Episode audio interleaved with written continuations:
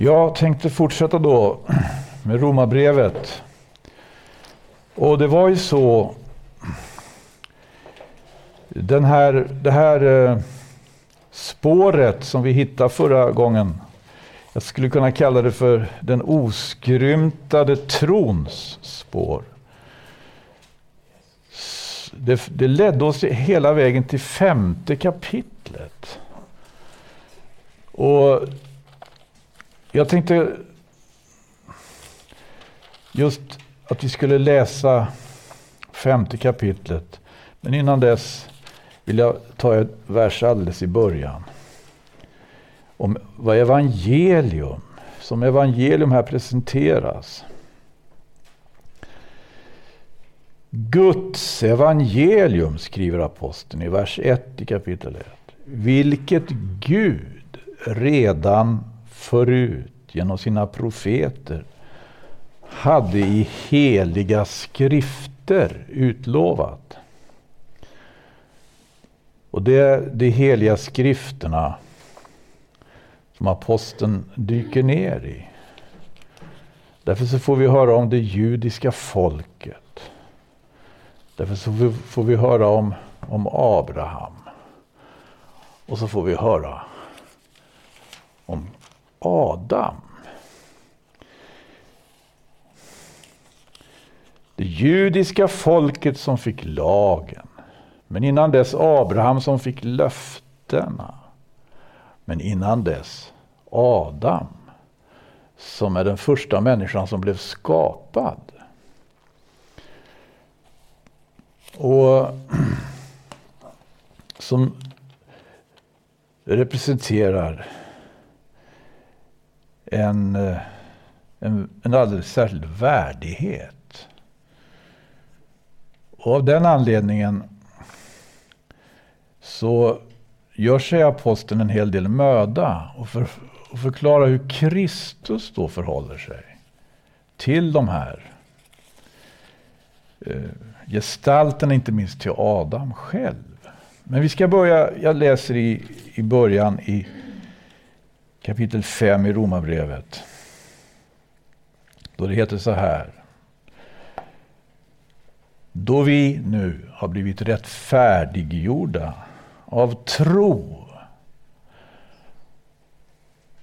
Halleluja. I kapitel 4 läste vi hur Abraham blev rättfärdig genom tron, genom sin tro. Här står det vi, vi. Då vi nu har blivit rättfärdiggjorda av tro har vi frid med Gud genom vår Herre Jesus Kristus. Genom vilken vi också har fått tillträde till den nåd vari vi nu står. Och vi berömmer oss i hoppet om Guds härlighet. Och icke det allenast, vi till och med berömma oss av våra lidanden eftersom vi veta att lidandet verkar ståndaktighet. Och ståndaktigheten beprövad fasthet och fastheten hopp. Och hoppet låter oss icke komma på skam. Ty Guds kärlek är utgjuten i våra hjärtan genom den helige Ande vilken har blivit oss given. Ty medan vi ännu var svaga led Kristus när tiden var inne döden för oss ogudaktiga. Näppeligen vill ju eljest någon dö ens för en rättfärdig man. Om nu och till äventyrs någon kan ha mod att dö för den som har gjort honom gott. Men Gud bevisar sin kärlek till oss däri att Kristus dog för oss medan vi ännu var syndare. Så mycket mer ska vi därför, sen vi nu har blivit rättfärdiggjorda i och genom hans blod, också genom honom bli frälsta undan vredesdomen. Ty om vi, medan vi var Guds ovänner, blev försonade med honom genom hans sons död så ska vi sedan vi har blivit försonade ännu mycket mer bli frälsta i och genom hans liv. Och icke det allenast, vi berömmer oss och av Gud genom vår Herre Jesus Kristus, genom vilken vi nu har undfått försoningen. Och så tar aposteln med oss här på en verklig vandring över Jordan. Som en gång Jesus, en annan Jesus gick. Eller Josua. Josua. Egentligen samma namn som vår frälsare Jesus Kristus. Men Josua, han var inte av Judas stam, han var av Efraims stam. Han var den som fick föra folket in i löfteslandet. Jag vill bara helt kort titta in i kapitel 3 här, för att jag har en känsla av att vi, vi står liksom i den här situationen när vi läser Romarbrevets femte kapitel. Inför floden Jordan. Det heter så här.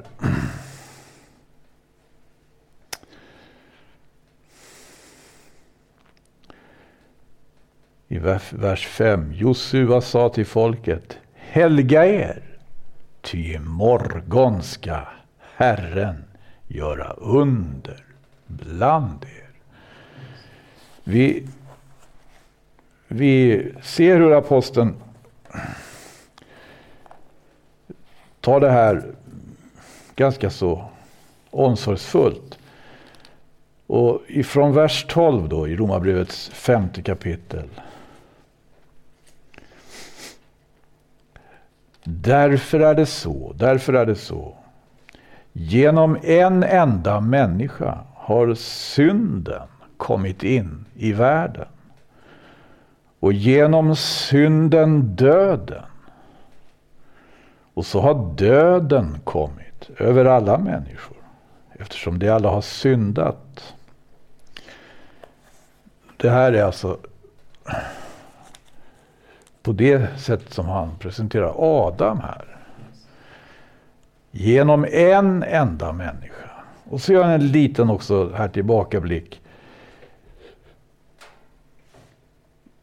Om man kan göra någon särskild tillbakablick när man har tagit upp ämnet Adam. Men det, eh, han ser vidare i historien kanske man ska säga. Ty synd fanns i världen. Redan innan lagen fanns. Men synd tillräknas icke där, där ingen lag finns. Det här tycker jag också, bara kort kommentera. Vi läser om hur tron räknades Abraham till rättfärdighet. Och vi läser om det judiska folket som fick lagen. Och här ser vi verkligen lagens uppgift presenterad på ett väldigt då, på ett eh, som en, som en kontrast. Va? Där, därför att eh, synd tillräknas icke där ingen lag finns. Och vad betyder det då om lag finns? Jo, då tillräknas synd. Alltså lagen tillräknar synd. Tron tillräknar rättfärdighet. Därför så har aposteln så allvarligt med att lyfta fram Abraham verkligen. Som kom före Mose. Som fick löftena långt innan Mose fick lagen. Ja, så är det. Och dock, skriver han, har under tiden från Adam till Mose döden haft väldet också över dem som inte hade syndat genom en överträdelse. Alltså, hur kan det finnas synd om det inte finns någon lag som tillräknas synd? Jo, därför att genom en enda människa kom synden in i världen. Det vill säga syndens natur finns. Även om det inte finns någon lag som tillräknar. Synd för synd för synd. Som Mose lag gör. Du skall icke, du skall icke, du skall icke. Men så kommer det här. I likhet. Alltså. synden haft väldet också över dem som inte hade syndat genom en överträdelse i likhet med vad Adam gjorde.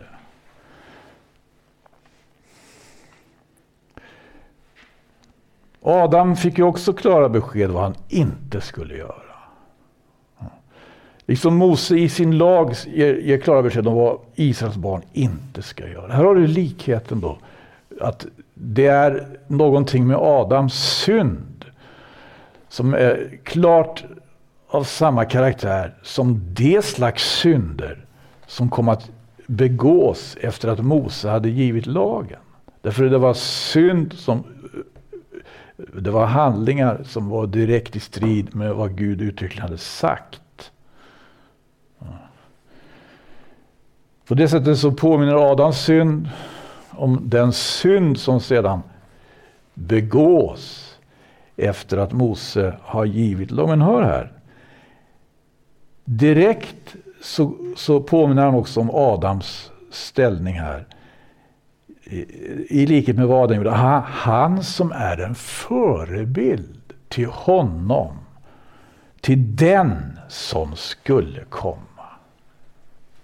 Och så börjar han göra en jämförelse mellan Kristus och Adam. Och närmast på ett neutralt sätt.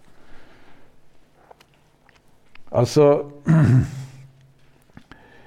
som om, som om det finns någonting som är jämförbart mellan Kristus och Adam på det viset att i Adam har vi en enda människa genom vilket det kom en stor förändring i världen. Och oavsett om det var nu gott eller ont. Så är Adam den enda som eh, det kom en stor förändring i världen genom. Och så jämför han med Kristus. Kristus är också en enda människa genom vilken det kommit en stor förändring. Jag läser om det här tror jag. Genom en enda människa, i den tolfte versen, har synden kommit in i världen. Och genom synden döden. Och så har döden kommit över alla människor eftersom de alla har syndat. Ty synd fanns i världen redan innan lagen fanns. Men synd tillräknas icke där ingen lag finns. Och dock har under tiden från Adam till Mose döden haft väldet också över dem som icke hade syndat genom en överträdelse i likhet med vad Adam gjorde. Han som är en förebild till den som skulle komma. En förebild till Kristus. Adam är en förebild till Kristus. Och sen tar han oss igenom. Jag, jag vill redan nu peka på vad det här liksom mynnar ut i. För att jag tror att det hjälper oss att hålla lite kursen i det här. Den genomgång han gör här, man kan inte säga att det mynnar ut men eh, när det närmar sig slutet av det här kapitlet så uttrycker han det på det här sättet i 19 versen. Ty såsom genom en enda människas olydnad de många fick stå såsom syndare. Så ska och genom en endas lydnad de många stå såsom rättfärdig. Här kommer han mest kanske klart fram till vad han liksom tar upp, han tar upp tråden. Och vi tar oss igenom det här. Det börjar liksom nästan som, neutralt. Som om det var att Adam på det sättet, mycket intressant, originell, unik naturligtvis. Genom honom kom en stor förändring i världen på samma sätt då nästan så är Kristus mycket intressant, originell och unik. För genom honom kom också en stor förändring. Men när vi tittar på vad det handlar om för förändring då. Då, då kommer det mer bestämmas. Vad det, och det står så här då i femtonde versen. Likväl är det icke, alltså likväl är det icke så. Man skulle kunna missförstå hans sätt att uttrycka sig då. Att han liksom men att ja, det här det är två unika individer i världshistorien genom vilka stora förändringar har skett. Och bara på det viset är de väldigt intressanta. Men här så heter det likväl är det icke så med nådegåvan som det var med syndafallet. Ty om genom en endas fall de många har blivit döden underlagda så har ännu mycket mer Guds nåd och gåvan i och genom nåd. Vilken också den är kommen genom en enda människa, Jesus Kristus, blivit på ett överflödande sätt. Det många beskärd. Det här är alltså egentligen samma tanke som han av någon anledning upprepar sju gånger. Sju gånger. Formulerar lite annorlunda, lite annorlunda, men det är... Fallet i jämförelse med gåvan. Fallet i jämförelse med gåvan. Likväl är det icke så med nådegåvan som det var med syndafallet. Ty om genom en endas fall de många har blivit döden underlagda. Alltså en enda människa, en unik människa, verkligen inte vem som helst. En människa som på det mänskliga planet representerar något av en, av en värdighet som, som man kan en större värdighet än Jesus. Vet du varför? Därför Jesus blev den sista Adam. Men Adam själv är den första Adam. På det mänskliga planet jag, jag tror att han är så omsorgsfull och försiktig här, därför, just på grund av Adams värdighet. På det mänskliga planet, han är ju den första. Men så ska vi se någonting här. Då vi läser vidare.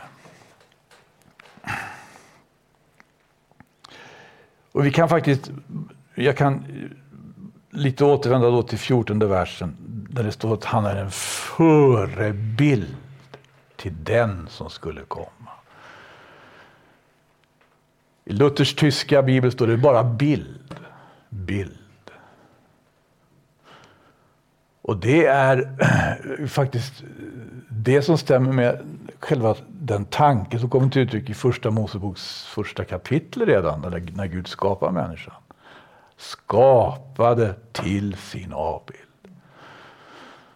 Till sin avbild.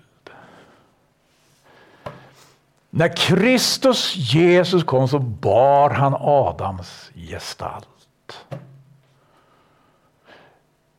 Men när Kristus Jesus kom så mötte Adam inte en sentida efterkommande bara, utan den Gud som hade skapat honom till sin avbild.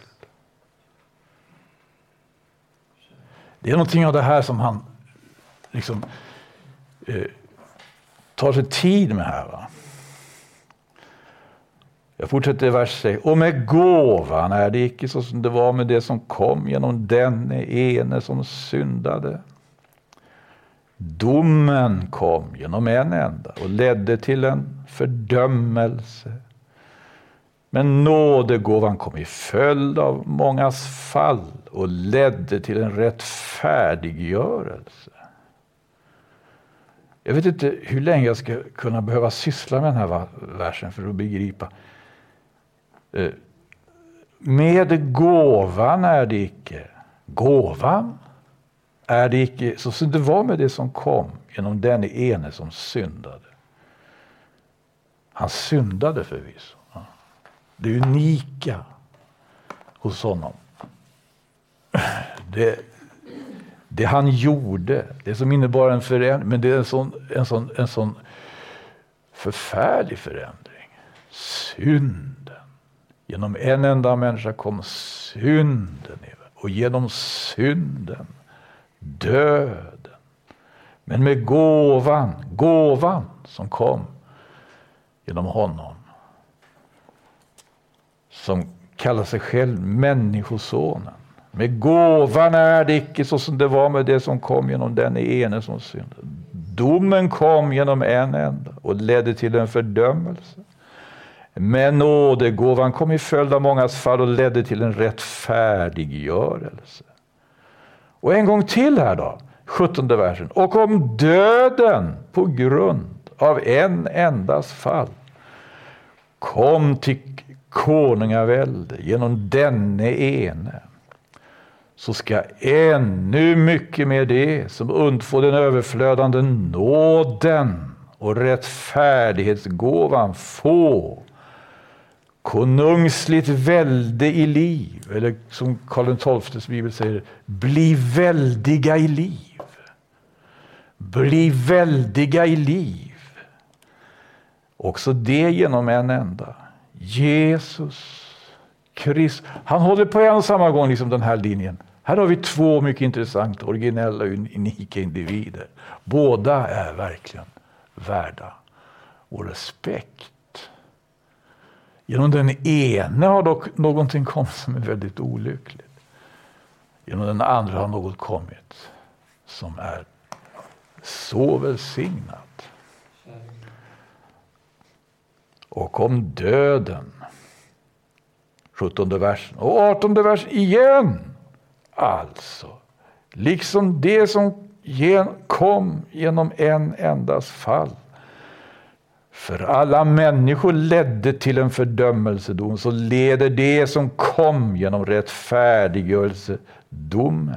förmedels den enda för alla människor till en rättfärdighet som medför liv. Livets rättfärdighet. Livets rättfärdighet. Det här låter nästan som om alla skulle bli frälsta. Som om alla skulle... Men det förstår vi när vi läser vidare i Romarbrevet. Att det, det, betyder det, det betyder det inte. Därför frälst blir man inte mot sin vilja. Frälst blir man genom att man tror och blir döpt, får vi veta. Av frälsaren av Jesus. Den som tror och blir döpt. Men huvudsaken här är ju att framställa saker. Alltså det, det är det ligger liksom inte på det här planet nu. Han, han, han eh, på något vis så, så lyfter han ju fram frälsarens position genom att tala om Adams position, men också om Adams fall. Frälsarens position, men då också naturligtvis framförallt gåvan Alltså, 18 versen igen. Alltså, liksom det som kom genom en endas fall för alla människor ledde till en fördömelse så leder det som kom genom rättfärdiggörelsen förmedels den enda för alla människor till en rättfärdiggörelse som medför liv. Och att han talar om position mer eh, än om konkreta nu handlingar, vare sig från vår sida eller någon annans. Det får vi klart för oss i och med att han aldrig landar här i någon riktigt konkret handling. Han beskriver ju, det, det, det, det närmaste han kommer den konkreta handlingen, det är det som står här i 19 versen. Ty, så som genom en enda människas olydnad det många får stå såsom syndare. Så ska och genom en endas lydnad det många stå såsom rättfärdiga. Och då kan vi fundera, när det står lydnad, när var Adam olydig då? Jo, vi har läst Bibeln, vi kan kanske säga något om det. När var Kristus lydig? Tänk på det. När var han inte det då? Hans lydnad. Ja, till skillnad från Adams olydnad.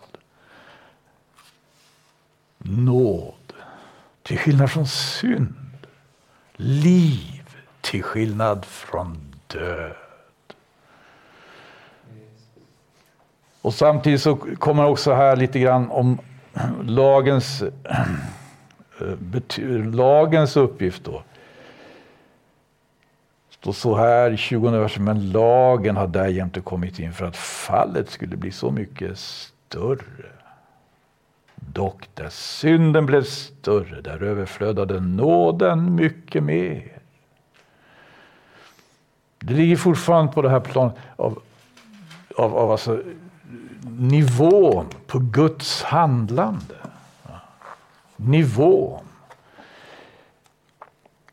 Ty så som synden hade utövat sitt välde i och genom döden så skulle nu och nåden genom rättfärdighet utöva sitt välde till evigt liv.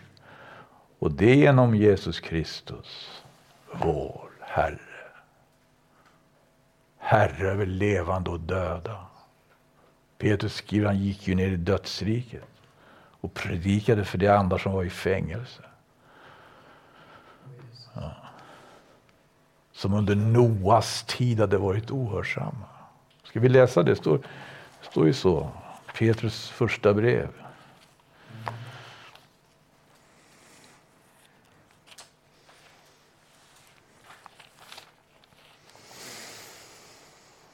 Det står så här i Petrus första brevs tredje kapitel, 18 vers. Kristus själv led ju en gång döden för synder. Rättfärdig led han för orättfärdiga på det att han skulle föra oss till Gud. Ja, han blev dödad till köttet, men till anden blev han gjord levande. I anden gick han och åstad och predikade för de andar som hölls i fängelse. För sådana som fordon var ohörsamma, när Guds långmodighet gav dem anstånd i Noas tid. Då när en ark byggdes i vilken några få, allenast åtta personer blev frälsta genom vatten. Efter denna förebild blir nu också ni frälsta genom vatten nämligen genom ett dop. Och Det här passar ju väldigt bra att läsa när vi har läst Romarbrevets femte kapitel. Därför Romarbrevets sjätte kapitel följer på Romarbrevets femte kapitel med en undervisning om dopet.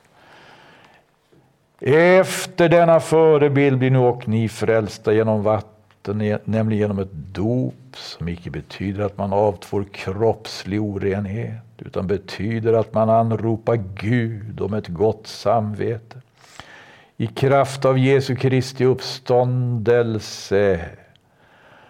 Hans som har farit upp till himmelen och som nu sitter på Guds högra sida sedan änglar och väldige och makter i andevärlden har blivit honom underlagda. Och det var ju en ängel som frestade de första människorna. En fallen ängel. Men här kommer Kristus han bär Adams gestalt. Han bär Adams gestalt. Hur skulle Adam kunna... Hur skulle inte Adam kunna...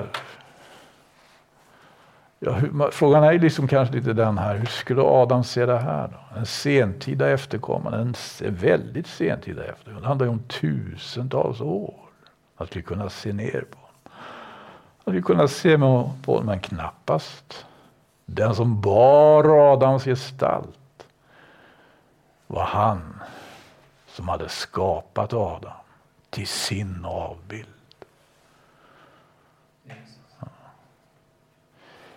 Här, här är någonting av den, vad ska vi säga, storhet Först och främst hos Gud själv och i Guds tankar och Guds, i Guds handlande. Som eh, är nödvändigt eh, att få med, menar aposteln.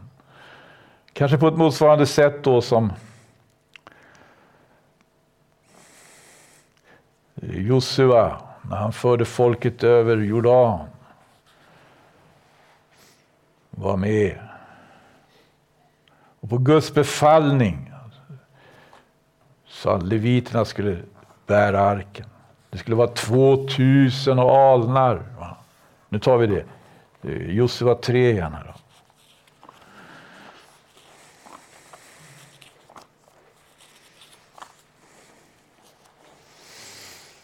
Jag läser från början. Bittida följande morgon bröt Josua med alla Israels barn upp från Sittim och kom till Jordan. Där stannade det om natten innan det gick över. Men efter tre dagar gick tillsyningsmännen genom lägret och bjöd folket och sa, så snart ni får se Herrens, er Guds förbundsark, och att de levitiska prästerna bära den, ska också ni bryta upp från er plats och följa efter den.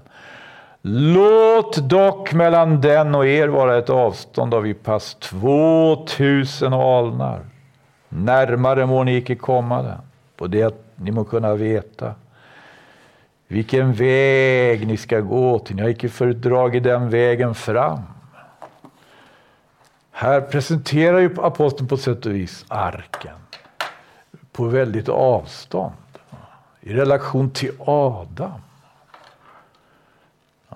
I relation till den första människan som blev skapad. För att vi ska ha eh, det perspektivet och så får vi erfara Någonting av det som Israels barn fick uppleva då Jordans flod bröts i sitt lopp vid Adam. Staden som låg mitt emot en annan, en annan plats. Inflytandet från Adam bröts. Så kunde man gå över. Här har vi eh, en undervisning som egentligen talar om detsamma.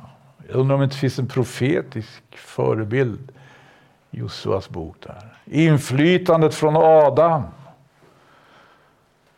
bryts när Kristus iklädde sig Adams gestalt. Ta med den på korsets trä. Dör. För att, för att ge oss liv. Romarbrevets femte kapitel. Ja, låt inte mig på något vis bestämma takten i ditt läsande här nu. För den här, det här kapitlet måste man läsa tror jag. Om och om igen. Kronologin är lite omvänd här i Romarbrevet. till Adam, Adam som var den första kommer i femte kapitlet. Abraham som kommer efter Adam i det fjärde kapitlet. Och, och det judiska folket som kom efter Abraham i det tredje kapitlet. Och det här har med det här har sin plats i detta brevet. Som jag hoppas kunna, åtminstone vid två tillfällen till, kunna läsa tillsammans med er.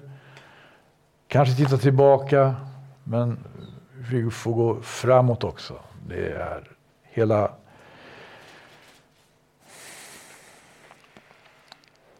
Det är stora områden. fryser Gud. Hejda mig lite, kanske någon vill tala med Herren.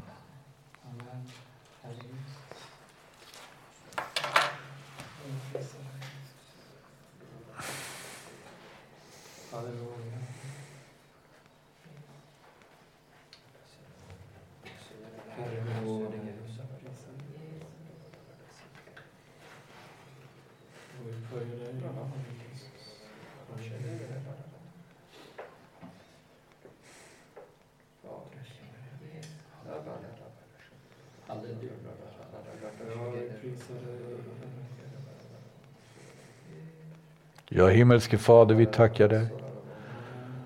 Herre, vi tackar dig. Vi får församlas i ditt namn.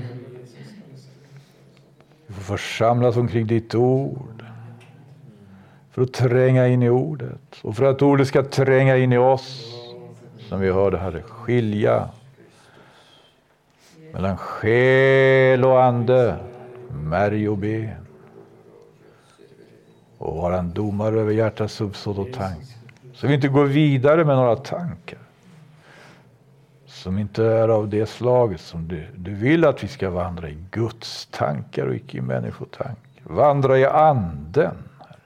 Vägledda, icke av kötslig vishet utan av Guds nåd. Herre, hjälp oss, levande Gud, för din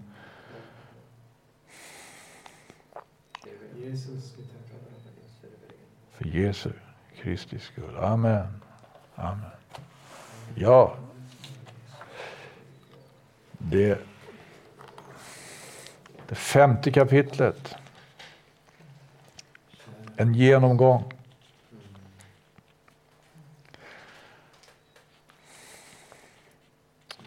Som eh, aposteln gör, det är inte utan vidare. Jag, tar, jag kanske får nöja mig för den här gången. Tackar för uppmärksamheten. Gud välsigne var och en.